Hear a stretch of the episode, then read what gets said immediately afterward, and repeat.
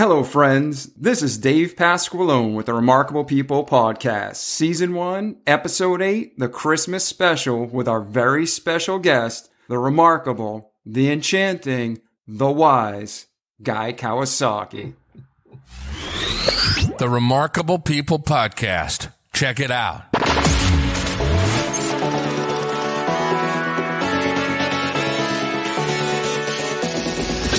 Remarkable People Podcast. Listen, do, repeat for life. Thanks for being here today, Guy. Thank you. Thank you. What a great name for a podcast. I know, right? Have you ever heard that before? No, no, no. I should I should be inspired by it. Like I know, right? Great minds think alike. I we'll guess get into so. that in just a second. I want you to be able to tell the story. We'll tag oh, team. yeah, that's a great story. All right. So for our listeners, some of you are very familiar with Guy Kawasaki, and some of you have not heard of Guy. Not because he's not internationally famous, but it's just not your world.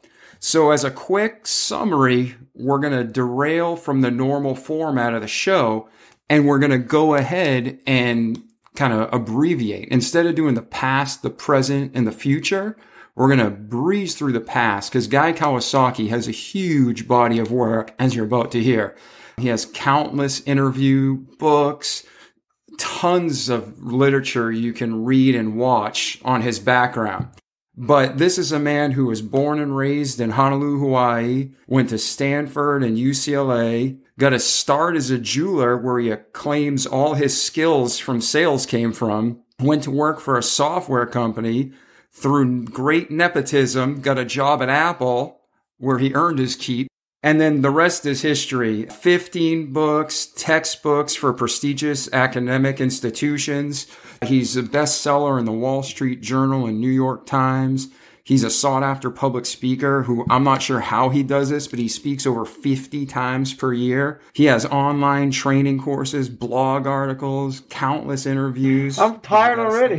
just, I know, right? just listen at I'm getting tired. I just want people to know who you are. and he has a fantastic new podcast called Guy Kawasaki's Remarkable People. And most of all, what I am impressed is he's a sincerely great human.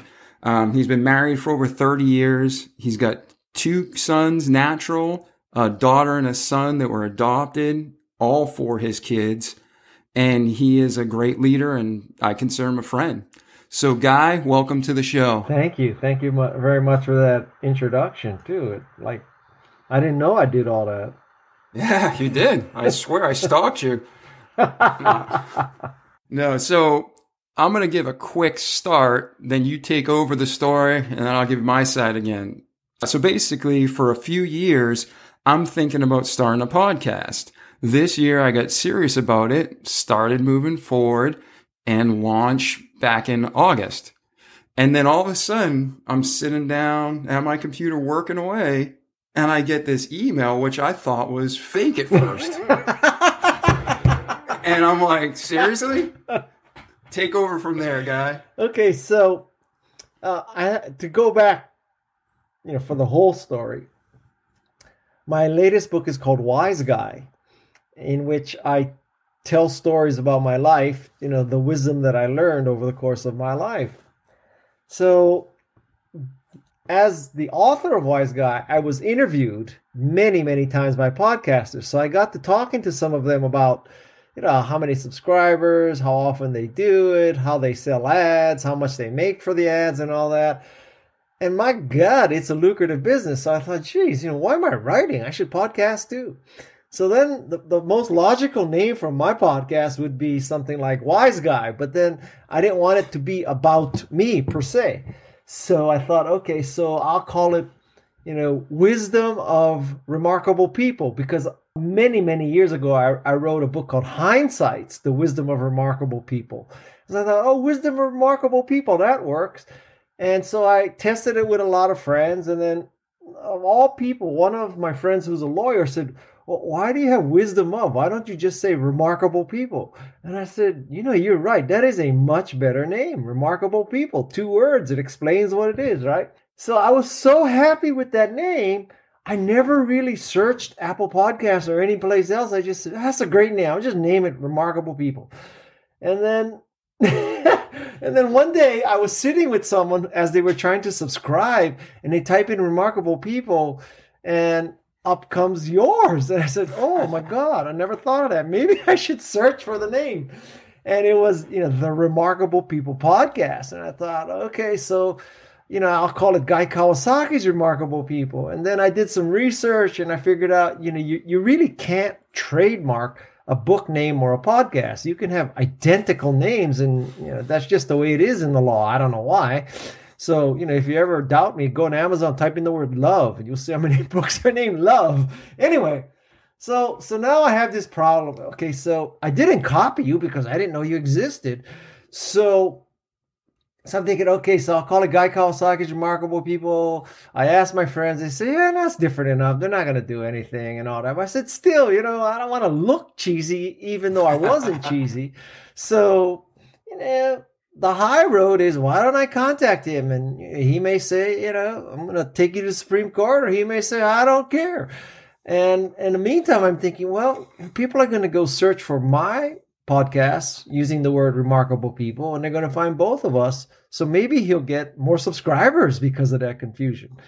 So you know typically someone doesn't copy someone in order to help the other person you know what i mean. So fair enough fair enough. You have three and a half million linkedin subscribers yeah. alone. I have 3000 uh, you know the first 3000 are the hardest. Anyway yeah. so so then i thought okay let's just take the high road and then you know obviously we kind of got along and i said you know let, i, I want to take the high road. I mean if you're going to get really upset I, I don't really know if you can do anything about it but i just want to open up the conversation because you know this is how wars start right? Someone assumes something about somebody else and blah blah blah.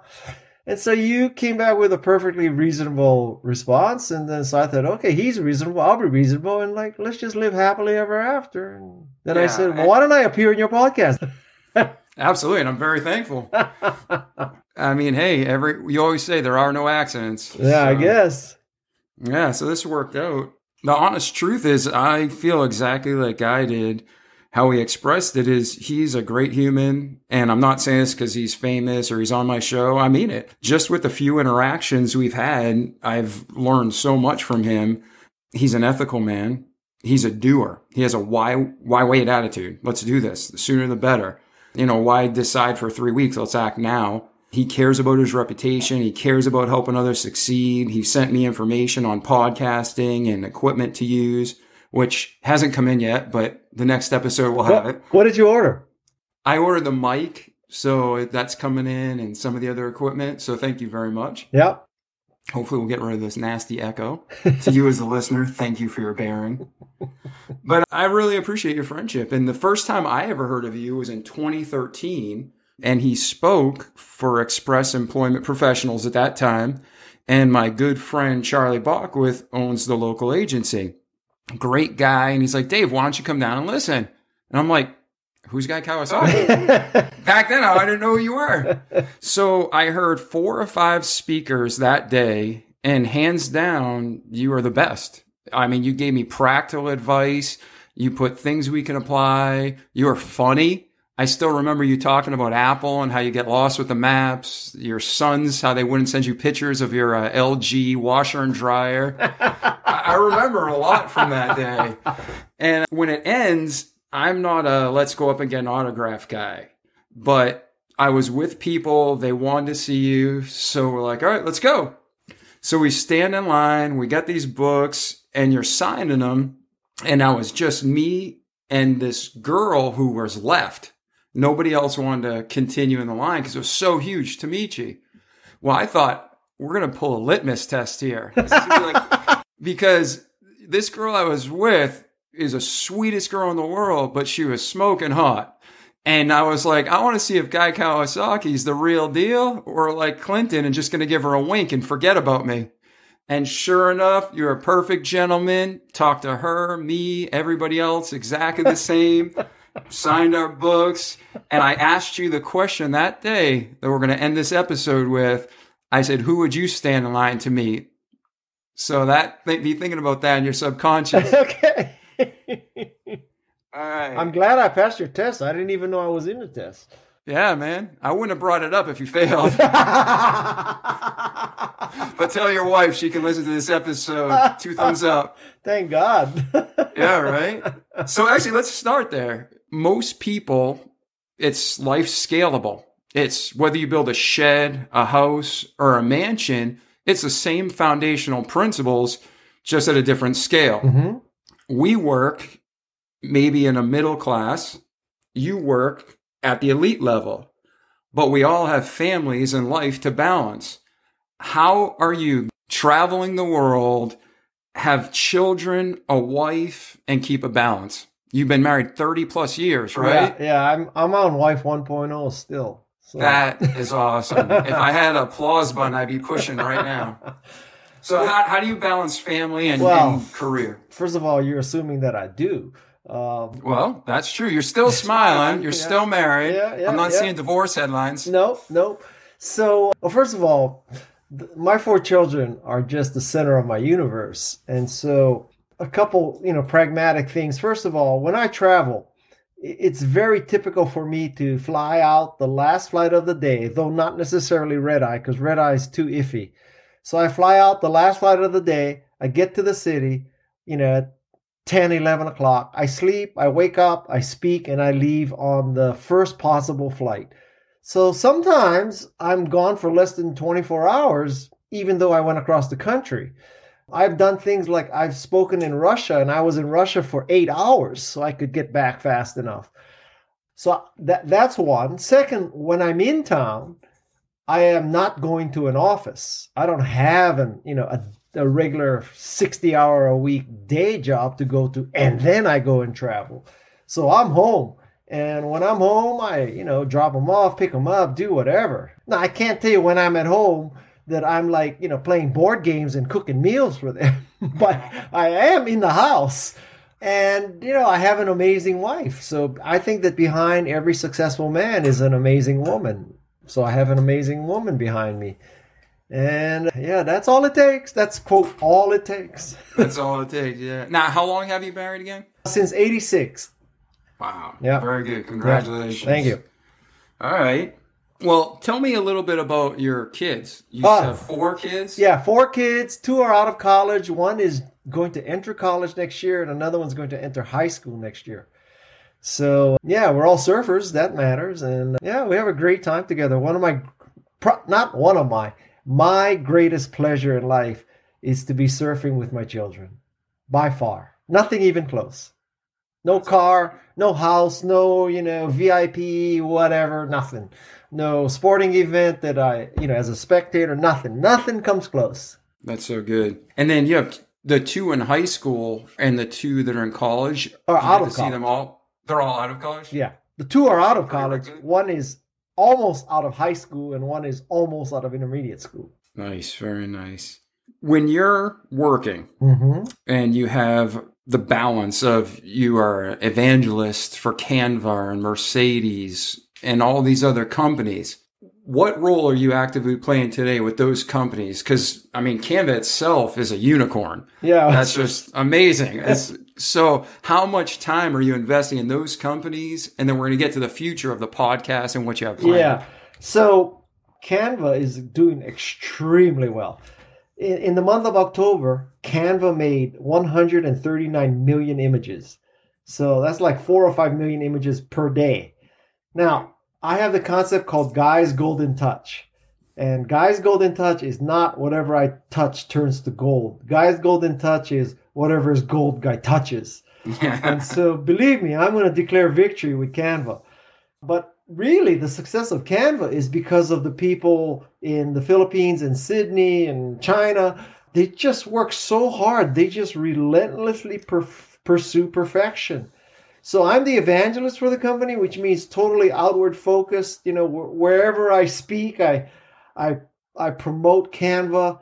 Now, when you make a keynote speech, you know, people are not paying you to come and promote your own company. They're coming in for content, but I always slip a little promotion in there at the end. And so it's that, and it's being visible. Mercedes Benz, I'm one of the few people in the world who get paid to drive a Mercedes, even though I'm not a Formula One driver. and this podcasting thing, I've only have two episodes, so I've only been doing it for a couple months. And the first episode was Jane Goodall. Second episode was Phil Zimbardo, Stanford professor. Third episode will be Stephen Wolfram, a physicist. The fourth episode will be Margaret Atwood, the author of The Handmaid's Tale.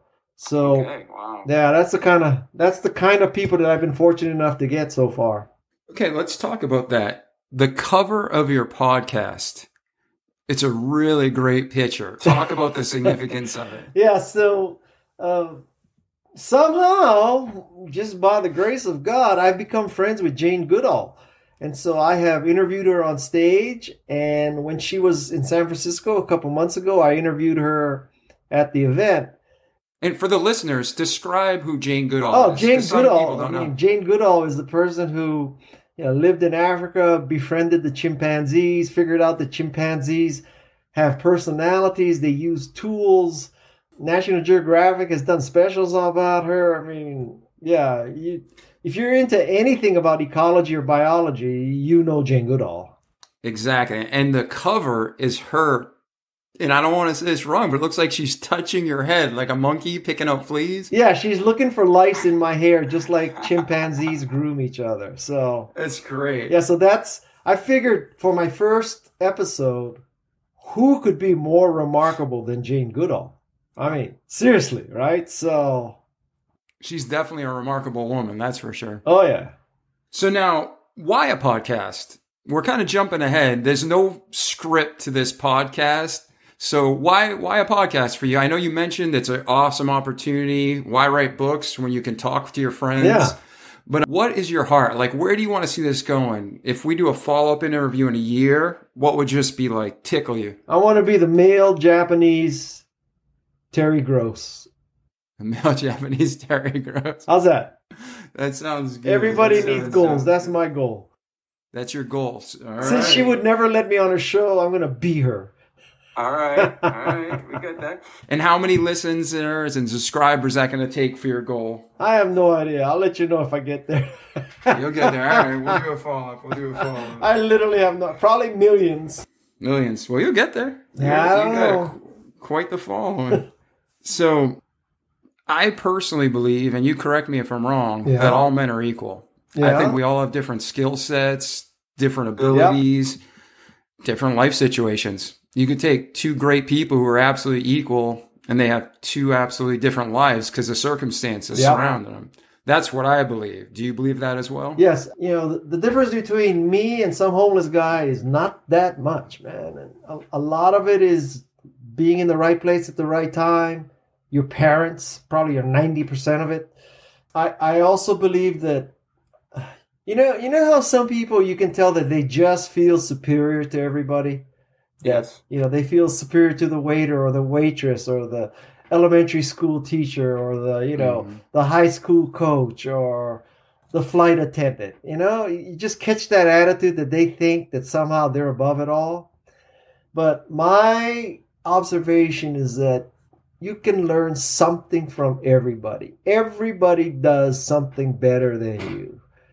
Now, it may not be, you know, shooting a basketball, but it may be how to make a, a, a better casserole, or it could be how to make a better free throw, or it could be, you know, somebody who you'd say, oh, you know, they, they're doing manual labor. Well, that person is the world's greatest longboard surfer. I mean, you just never know. Everybody can teach you something. I, I agree completely. Well, for you, I think a lot of people are disillusioned because I'm, I'm again, I, believe in God and I am accountable for everything I say. Mhm. And I'm not saying this to give you a fat head, but I really think you're a great guy. and all the interactions we've had have been stellar.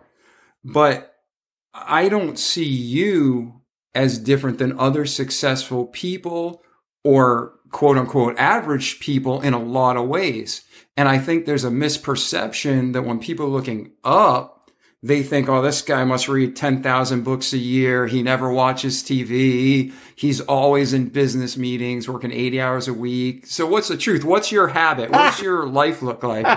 And I know surfing's involved. I hate to burst your bubble. Well, basically, I'm 65 years old, and you know I take a break from surfing to work, as opposed to take a break from work to surf.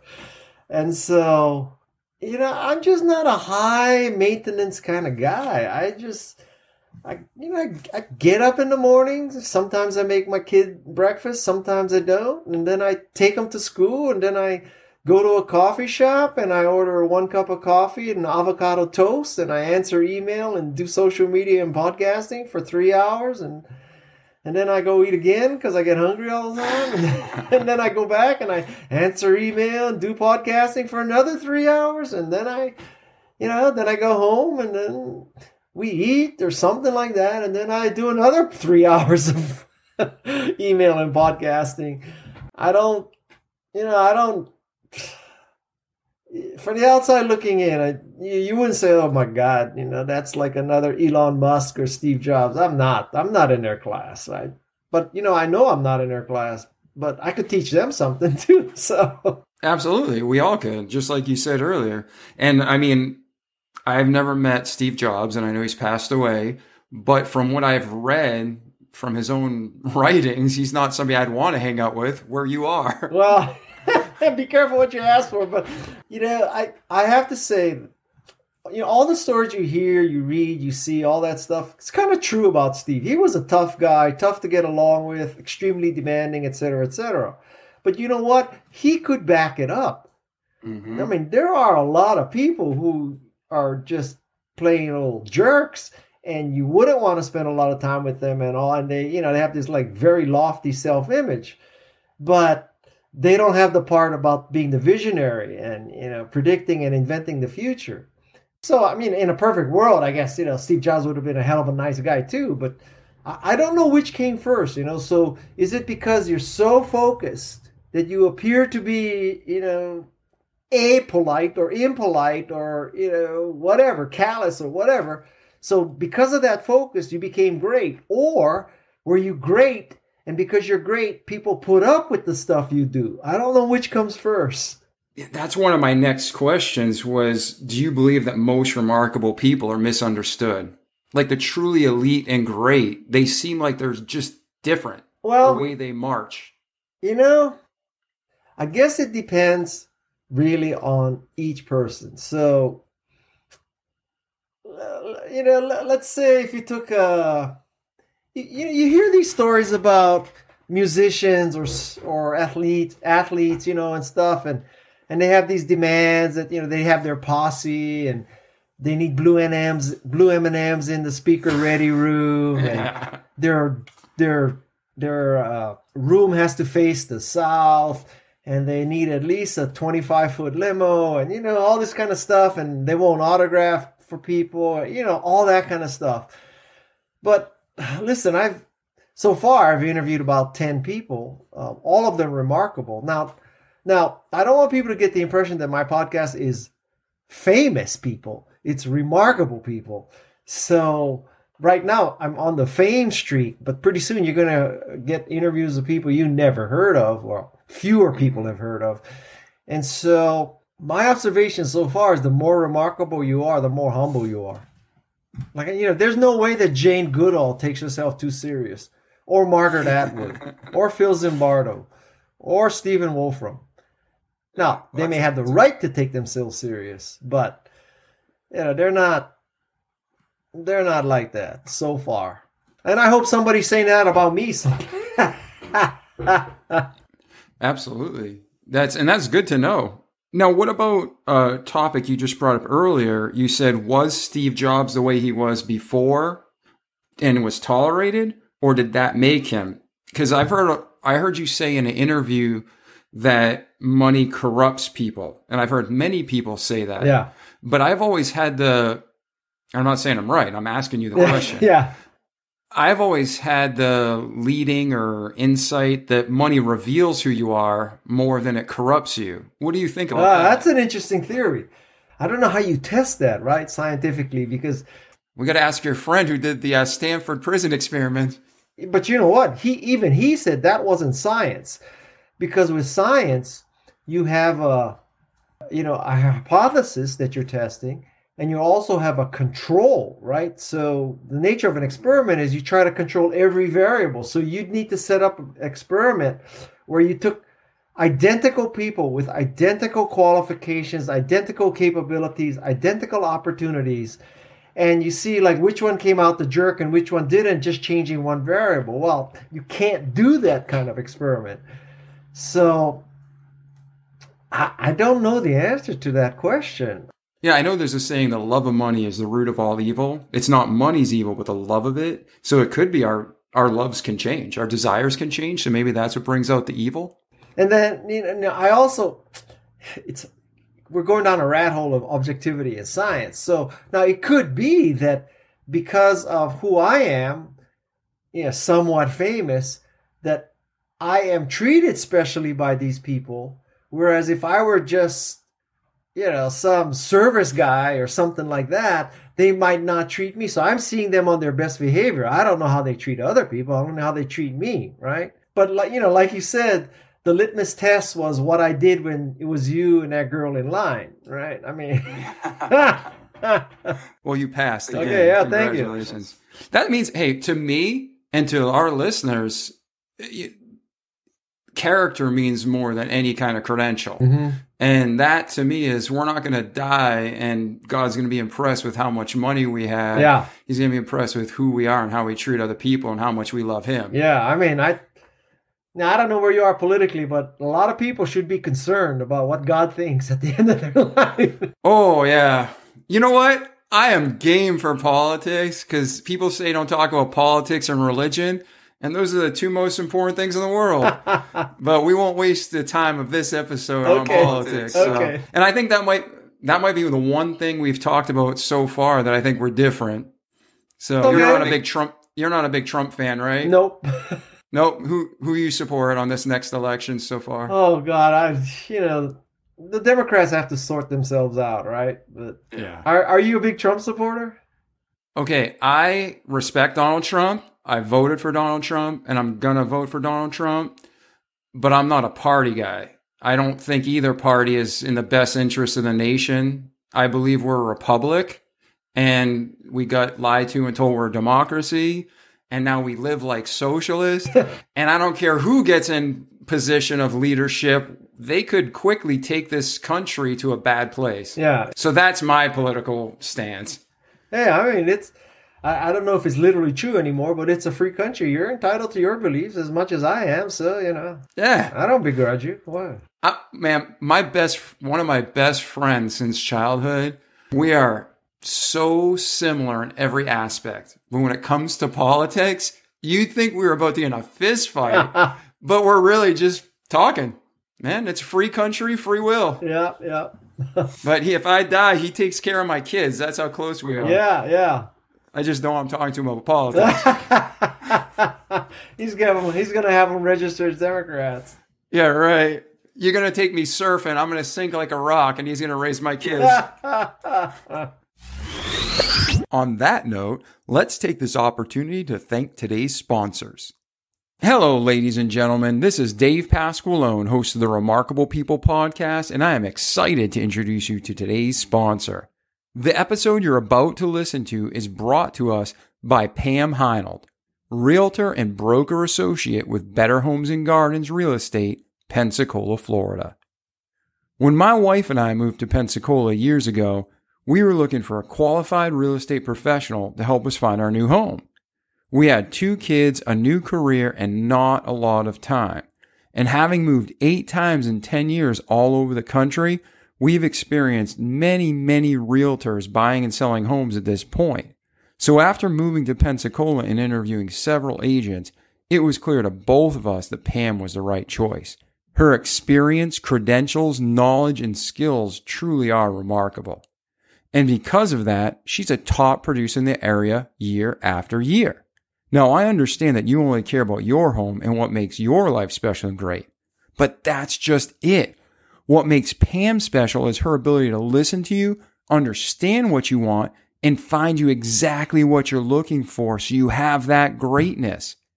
If you're somewhere in the world right now looking for a primary residence, a vacation home, a rental investment, or anything else, call Pam. She can help you. She's easy to work with and she'll help you find your dream home or even just a cool place to come and visit a couple times a year.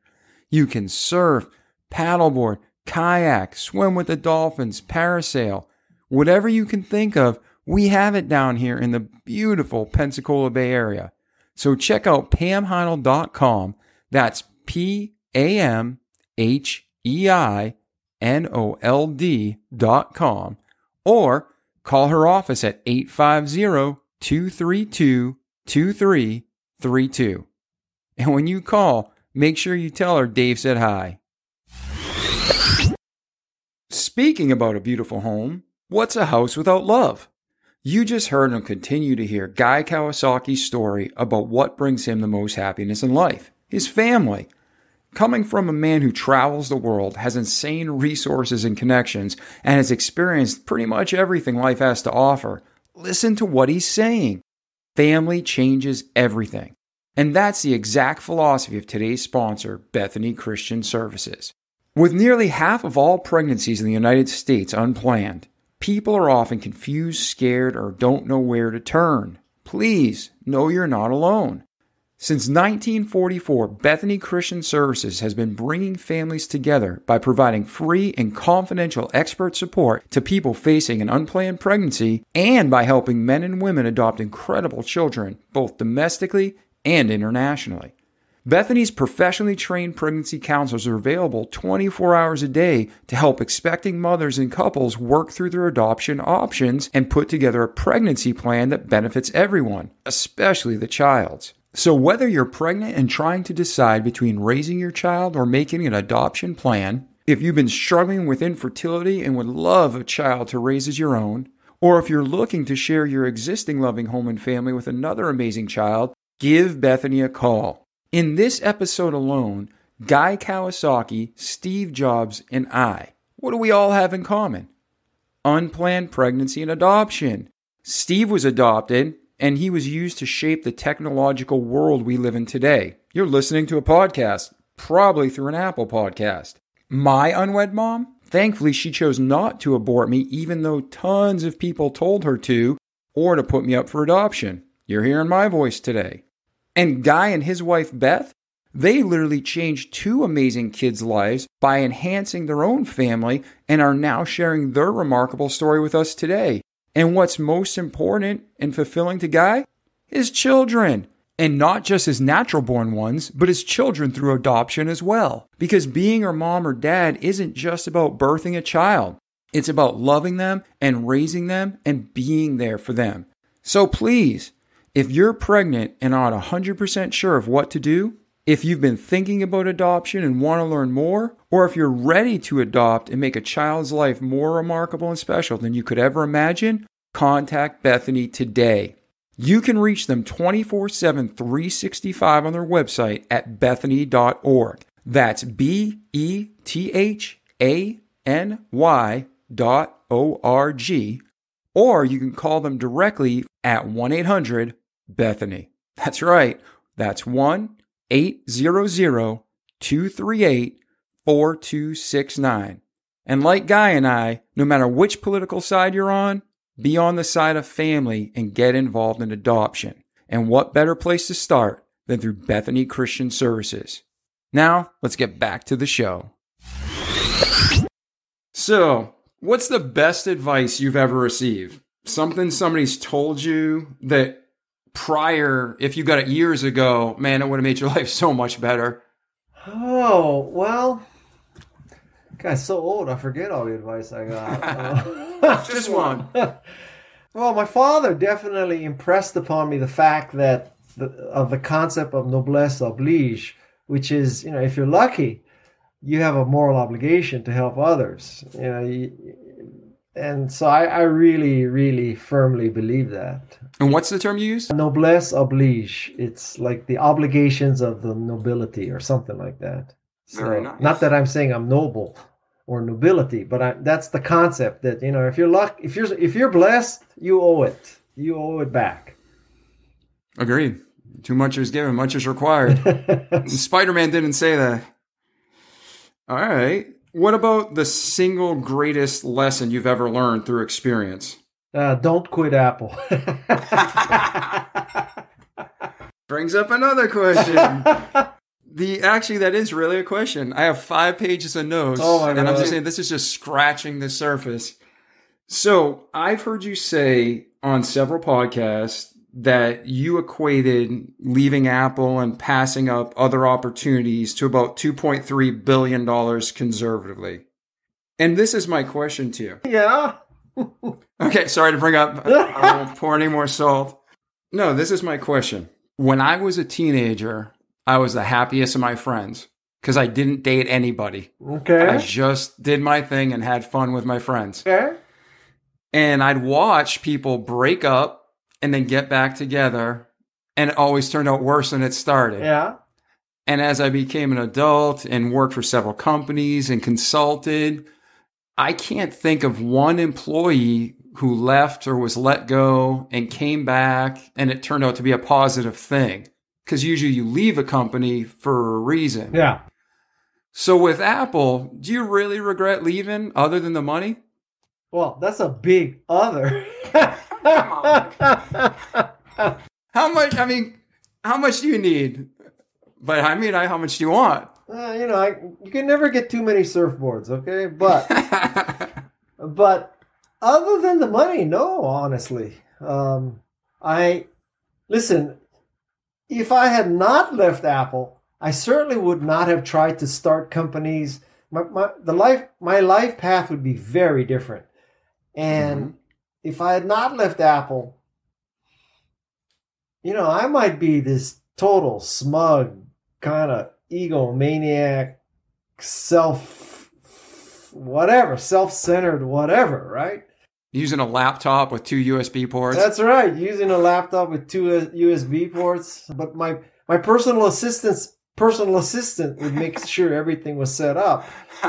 So, yeah, you know, I mean, first of all, you can't go back and change that. So why, you know, why think about it? But you know, two well, you point brought five, it up on several podcasts. uh, you know, two point five billion bucks. It's hard to forget that. I mean, honestly. So but other than the money, you can sleep well at night. yeah, yeah, I do, I do. Good, good. Well, think about that aspect. Okay. Well, you know. I mean, not to be macabre or anything, but I'm alive and Steve Jobs isn't. yeah, that's true. I mean, High stress, illness. You know, when you're at ease, you're good. When you're at dis-ease, you get disease. yeah, uh, maybe maybe God needed him right away. Mm, I want to go there. that's another episode. Yeah, yeah, yeah, yeah, yeah. So, I mean, listen, God loves everybody, and He doesn't want anybody to be in bad places. But uh, Probably Steve is telling God what to do right now. So I don't think that would go well. All right. Well, actually, that brings up another good question. yeah, So, I have five categories. I was going to make like a Jeopardy board Yeah, for this, yeah. but I brought up the walking. I'm sorry, the wise guy Kawasaki and the Walking Dead. Plan B, know it all employees, the law of the lid, and the big break. One of those was regarding what you just mentioned difficult bosses, the law of the lid. So, you want to hit one of those questions? what? Wait, what? So what's the question? So this is the question. You know, John Maxwell uses a term, the law of the lid, and it's a concept that everybody phrases in their own way. The law of the lid. Yes, meaning you can only go as high as your leader. So if you have a team with the most talented people in the world, Yeah, yeah, yeah. they hit that ceiling. There's nowhere else they can go. okay, So a lot of people refer to it different ways. That's just John Maxwell's term. okay. So Steve Jobs was a visionary and he pursued the future and formed the future. Yeah. But what would you say? Because there's listeners now who are in a position where they have the talent, they have the ability, and they're stuck in a position with status quo being okay, poor leadership, poor vision. Yeah. What advice would you give those people who are of all the talent in the world but are stuck under that leadership? Quit. Quit. All right. You know, that brings us up well, to the next point. okay. Well, so you know that's kind of a off the cuff answer, but Now, some people though live paycheck to paycheck, but I think if you bridge that idea, I don't disagree. Yeah. So it's yeah, it's also easy for me to say. So I, I think that well, there's several strategies. One is see the problem is you know, you're you're discussing this bad case, and it's unlikely you're going to pull the guy or gal aside and say, listen, you know, we got to blah blah blah, and they're going to say, oh yeah, you're right, let's do it. That, I've never heard of that happening either, right? Mhm. So That was my question before the know it all employee. Yeah, yeah. So some of it is you just got to look at history and say, well, you know, do you want to be Kodak or do you want to be Apple? Because Kodak or Smith Corona, Remington Randall's typewriter companies, they could be Apple today, but no, you know, they decided they're in the typewriter business, not the communication business, not the information business. So some of it is maybe fear will work to illustrate, like, you know, companies disappear when they don't jump to the next curve.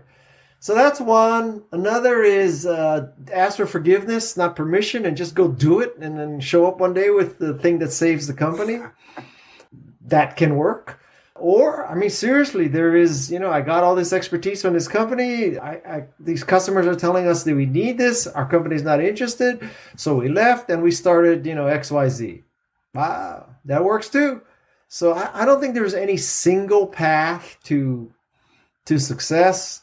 It could be a bunch of different ways. All right. Well, let me ask you the next question. Let's talk about Guy Kawasaki, the wise Guy Kawasaki, on the big break. And what I mean by this is there's so many talented, intelligent people out there Yeah. who have not just, they don't have an Ivy League degree, they don't even have a college degree, but they're so talented and good at what they do. Yeah. What do you have in regards to advice for the stars out there listening right now to this podcast who know they can seed at a Fortune 100, 100 company, but don't have the nepotism to get that connection? How do they get their foot in the door? Or is it like the Detroit Lions and the Miami Dolphins? It's going to take a miracle to get to the Super Bowl. Well, when you say foot in the door, foot in whose door? Okay, so there's a company that's massive, like Boston Consulting Group or Apple or any kind of large corporation. Yeah. And they want to work there. They know they can do the job. They've been successful at small companies, but they know they can scale it to the multi billion. Yeah. How do they get their foot in the door? I think the most effective method is to, well, the the I think mathematically the front door, you know, the HR click on this to apply, the probability of that is pretty low. So I think what is key is you find somebody inside the company or knows people inside the company who tell your story for you. And that's true of venture capital or going to work for a company. The front door isn't going to work the hr door the recruiting door. So you need to find somebody who works in the company or somebody who knows somebody at the company. I think it's all word of mouth. I don't think it's uh and also don't underestimate nepotism. That's how i got my job at apple It's pure nepotism. I, went to, absolutely. I went to school with the guy so But you had the skills to keep it, but getting in the door was your buddy. Yeah, well, absolutely. So, you know, one, one thing, if you get in the door, don't be feeling guilty about using nepotism or whatever, because no. the day after you get in, nobody cares how you got in. You either deliver or you don't. And Yep. I I think a lot of people, you know, there's kind of the, the reverse case where you're totally qualified, right? You have PhD in computer science, MBA from Harvard Business School. You know, you work for 10 years in the industry. You are the most perfect candidate ever. And so you think, oh, I'm the most perfect candidate. The waters are going to part for me. I don't think so. I mean, you may have gotten in that way, but, you know, the next day, you're dog meat just like everybody else. Yep. It's that's funny. Very true. So let's say you're part of an organization and there is you're seeing the writing on the wall, so to speak. It's going down. Yeah. You've done everything you can to turn the ship or to help turn the ship. What's your philosophy? How long do you stay? How long do you bail out the boat? And how long do you say? Oh boy, you know, the answer to that question is I don't know. If I had stuck it out at Apple two more times, or either of those two times, you know, it'd be a different world. Like, you know, obviously, well, maybe not obviously, but I don't think I'm a stupid person. And so, not being a stupid person, and yet I quit Apple twice, you know, would you think, oh, Guy Kawasaki should have foreseen that Apple would be a trillion dollar company? I don't think so. If, if, you know, if I thought that, guess what? I wouldn't have quit. Duh. I, so the question is, you know, do you stay too long or do you quit too early? It's like investing. Do you sell or buy? Yeah, exactly. And you know what? The only thing I can say is if you if you do either of those two things and succeed, you get to reinvent history and you say, "Of course I knew Apple would be successful." and if you quit and you start something successful, you say, "Of course I knew the right thing was to quit." Yeah. But you can only do that afterwards. So some of it is just, you know, after the fact, reality distortion, whatever. All right. Well, let's talk about two more employee related things, then we'll move on if you don't mind. Okay. When I read your book Enchanted, there was one section that really stood out to me. Yeah. And I believe I understood your intent. Yeah. But I want to ask you because I have this opportunity. So on page 166. You, you really talk- expect me to remember what I wrote in Enchantment 10 years ago? Uh, same concept. You probably live by it. Okay. I'm just referring for the reader. I mean, I don't remember what I wrote yesterday. okay. So in your book Enchanted, you put employee rule number one. Yeah. Make your boss look good. Yeah. And draft behind him. Yeah. Okay. I want to understand, and I want to help the listeners understand. Yeah. I agree completely that Yeah. our role is to help our boss succeed, Yeah. To help the whole organization succeed. Yeah. But this is where I wasn't clear. If your boss asks you to do something that detracts from the mission, that's like a waste of time or it's the wrong direction, do you just keep your mouth shut? Say, yes, sir, yes, ma'am? Or do you s- express your concerns, then do it? Like, do you clear your chest or do you just do it? Well, you see, this is why it's easier to be an author than to be the person actually doing this. Because obviously, that is a very complicated question. But you're an intelligent guy. Yeah, but that's why I know it's complicated. so, well, it obviously there's black and white, right? So if your boss asks you to do something clearly illegal and unethical, I don't think you should do it. There is no, you know, I'm gonna, I'm gonna take the rap and well, not even the rap because you you don't think that there's gonna be a rap. Oh, ex- I know exactly. You just, the answer is no. Yeah, the answer is no. But if the boss asks you to, let's just make something up, like do something that makes no purpose for hitting the company's goals. But it's not illegal or unethical. Not illegal or unethical, but not wise, not helpful, truly almost a waste of time. Do you do it? Uh Or do you, or like, let me rephrase that. Would you say, hey, I have no problem doing that, but I think this might be a better use of my time? Or do you just shut up and smile? I- I, think, well, it depends on your relationship with the boss, but I, I think you should at least, you know, say, are you sure about this? And, and, you know, walk me through because, listen, there are many times we thought Steve Jobs didn't know what the hell he was doing. And, you know, and come to find out he was right. So, you know, it, it also, I guess it depends on the track record of your boss. So if your boss is, you know, more wrong, more right than wrong, I say give him the benefit or give her the benefit of the doubt. But But you would express to Steve, hey man, you sure about that? You'd say something. Because when I read the book, it almost sounded like just don't say a word and do it. Well, I mean, I, I don't think I was writing for the case where, you know, where. Let, let's go back to Kodak. So in 1975, some engineer invents digital photography at Kodak, okay? Kodak invented digital photography. So can you imagine he goes to his boss and says, hey, guess what? I figured out a way. People don't have to buy film. What does his boss say? Oh, hallelujah. Let's put ourselves out of business. Good idea. Yeah. Employee of the year, bro. So, you know, then what do you do when he says not strategic, not not our business, not what we do, you know, not whatever? Because with hindsight anyway, you could say, well, what a dumb decision. But, you know, we, we only know about that one because it's a particularly great example, right? So for all we know, there were a thousand other dumb ideas that truly were dumb, and this is the thousandth and first, and the only one that we can look back and say, wow, what a catastrophe. so therein lies the complexity. I I would hope well, so I don't know how to answer that because how do you It's a- know? Yeah, I think it depends on the situation, but I wanted to make sure you didn't have a blanket answer where it's like under no circumstance say anything, just do what he or she wants. Well, you know, certainly, again, we take legal and ethical off the table, right? There's Yes, you- yes, you, yes. You don't just, you know, you don't just do that. Um, but I think you know one of the subjects of my podcast is that the, the social environment truly influences what you're willing to do. So, you know, Phil Zimbardo sets up this uh, experiment where some kids are students and some kids are guards, and he has to end the thing because people are accepting their role too much, right? And, you know, you and I are saying, oh, God, if we were in that experiment, we would never be the guard and, you know, start browbeating the prisoners.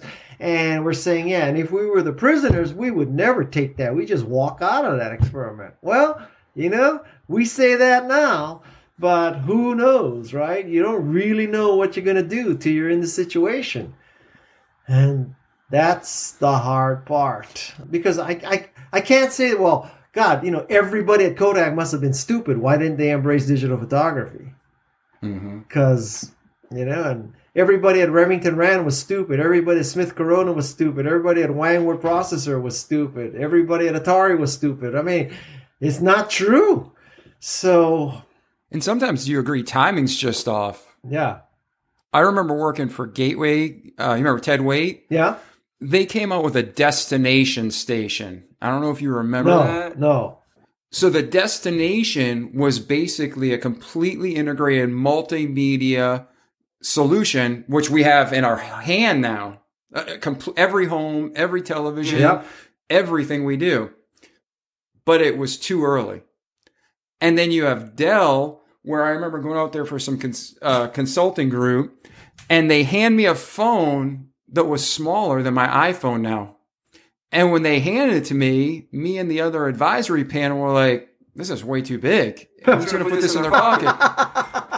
And we didn't just think that way because the public rejected it, rejected it on large scale. It was a huge failure. But you wait two years and Apple, as always, they just do what Android did two years ago and they're successful. and, and they and they claim they're the pioneer, right? Yeah. Like MP3, but they came out with iTunes and white headphones, and it's cool.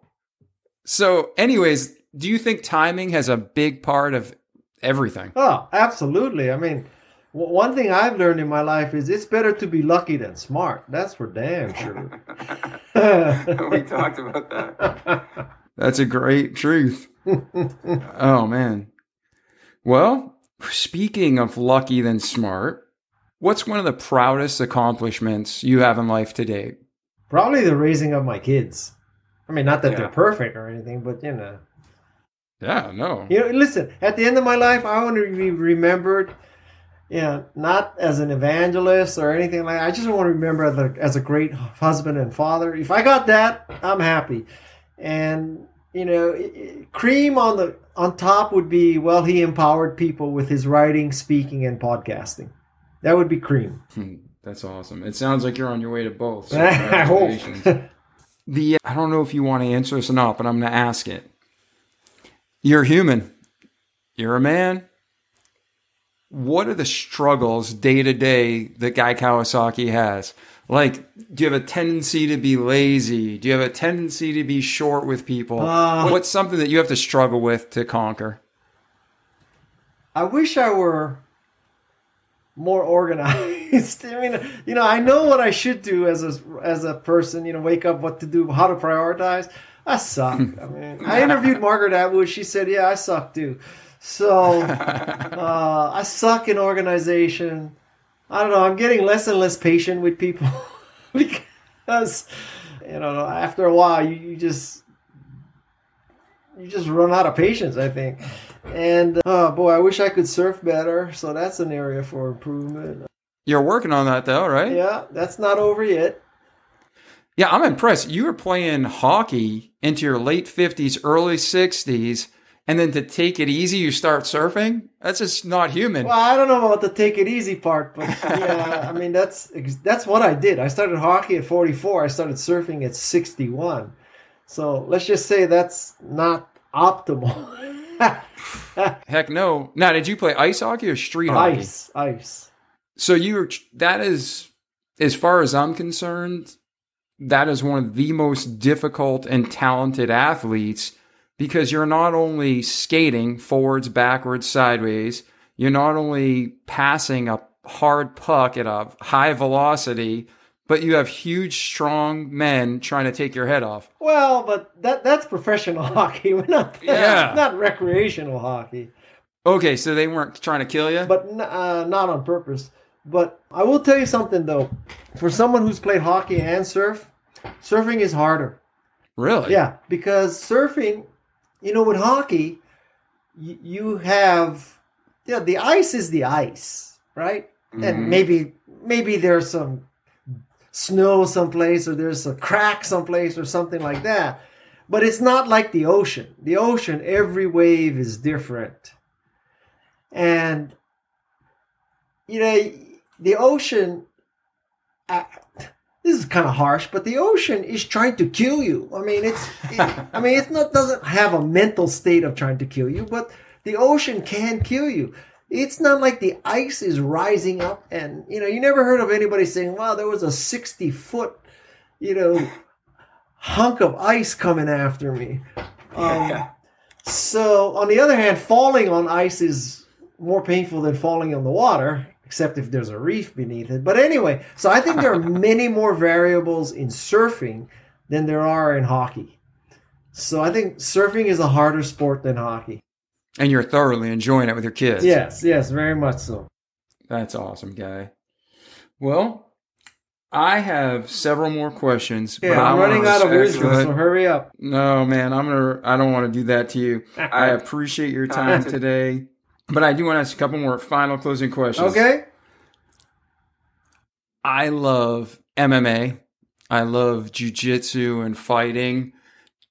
And there's a show on ESPN called Detail. And Daniel Cormier has the ability to not only fight, but to commentate, to coach. So he has that where he can watch a fight and break it down, what other people are doing after years of muscle memory and habit. He breaks down how they did it step by step. And in business and in life, there's so many things you do that are just habitual and natural at this point. Yeah. But for those of us wanting to aspire to that level and that communication style, just your smile alone, how the hell do you do it? Well, I don't know. I'm just a happy guy. Have you always been that way? Have you always just been real easygoing, big smile? Well, but you know, you you you you, think I'm easygoing, but people have to be careful about characterizing someone as easygoing, because easygoing does not mean I don't deliver, and it does not mean I don't work my ass off, and it does not mean that you know if you cross me, I. will- you know, I mean, there's. I, I'm not just happy-go-lucky. Mhm. I am intense, and I can. The secret to my success is I'm willing to work harder than almost anybody I know, and uh, I don't consider myself a natural or anything like that. And it's true of whether it's hockey or surfing. The, the reason why I, I have accomplished anything in those two sports is because I work harder at it, not because you know I was born with it. And so uh, there's some advice there in life that is going back to hiring people. It's that if you had two, if you had a choice between the so-called natural and the so-called person who just worked their ass off, pick the person who worked their ass off. Agree 100%. Yeah. And I think a lot of people are disillusioned. They think they just get the opportunity and that everything falls in their lap. Yeah. You got the opportunity, but you worked your ass off and Yeah. kept going. Yeah. So that's great. Thank you for sharing that. Well, in honor of this episode Yeah. Yeah. and the wisdom Yeah? you shared with us, are you by a computer where you can check your email? Uh, yeah. I just sent you an email, and as a thank you and hopefully an honor to you, I created a custom cover for this episode. okay. I haven't So, gotten uh, it yet. Okay, we'll we'll let it refresh. I know you're using a Mac. Okay. Oh, well. Okay, I just got it. That's hilarious. I wish I was that skinny too. Hey man, hey man. just just for the listeners, you could check it out on your Apple or Buzzsprout or any Google podcast. we got we got the remarkable special. And just so you know, we're gonna produce 223 of these shirts. You get the first one, and that's it. And they're nineteen dollars and fifty four cents the year you were born. Oh, So that's it's a, so it's a collector's edition, uh, collector's edition shirt or mug. Ah, thank you. Yeah, man. Yeah, I hope you like that. It was meant to honor you, but Oh, uh, hopefully, God. hopefully we hit the mark. That's hilarious. That's hilarious. Yeah, w- this is a this is a very unusual relationship we have because you know you could easily be upset with me. I could be upset with you. You know who knows, right? But Yeah, yeah. here we are, and you know what? The bottom line is the rising tide floats all boats, and it's not like I'm trying to steal something from you or you're trying to steal something from me. It's just you know, there's both- plenty of room for both of us. Absolutely. My goal, and I think yours, is to help people. And we can do that together with seven, eight billion people in the world. Yeah. We need to stand together. Yep, yep. So that's it, my friend. I appreciate you very much. I got to ask you that last question, though. Oh, what's the who last would who would Guy Kawasaki wait in line to meet? Oh. Well, I recently waited in line to meet Michelle Obama. Um, Oh, okay. This presumes I haven't met them yet, right? Yeah. Well, I mean, you could say somebody you want to meet. I got my list. The person has to be alive. Um, That would be creepy if it wasn't. I would say Elizabeth Warren, but I don't want to shake you up. Uh,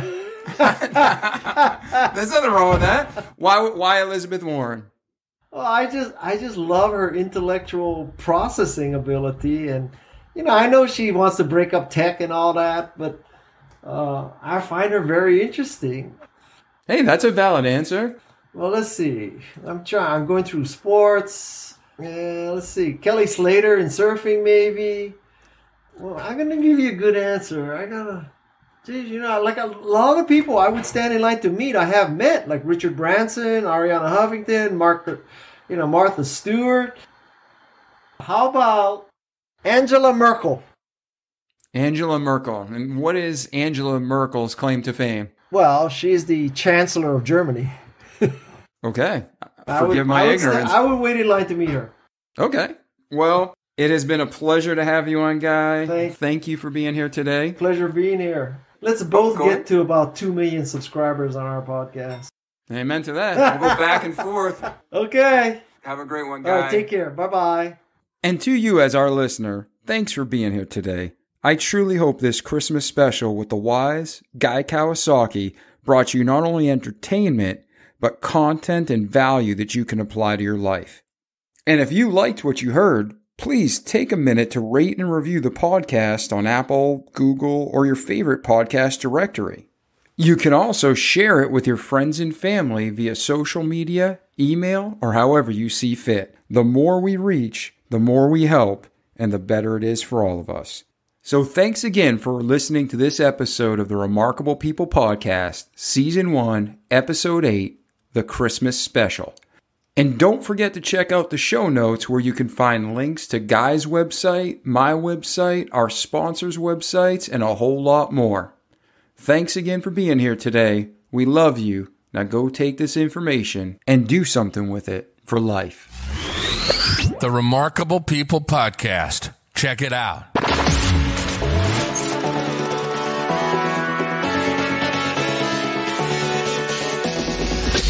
Remarkable People Podcast.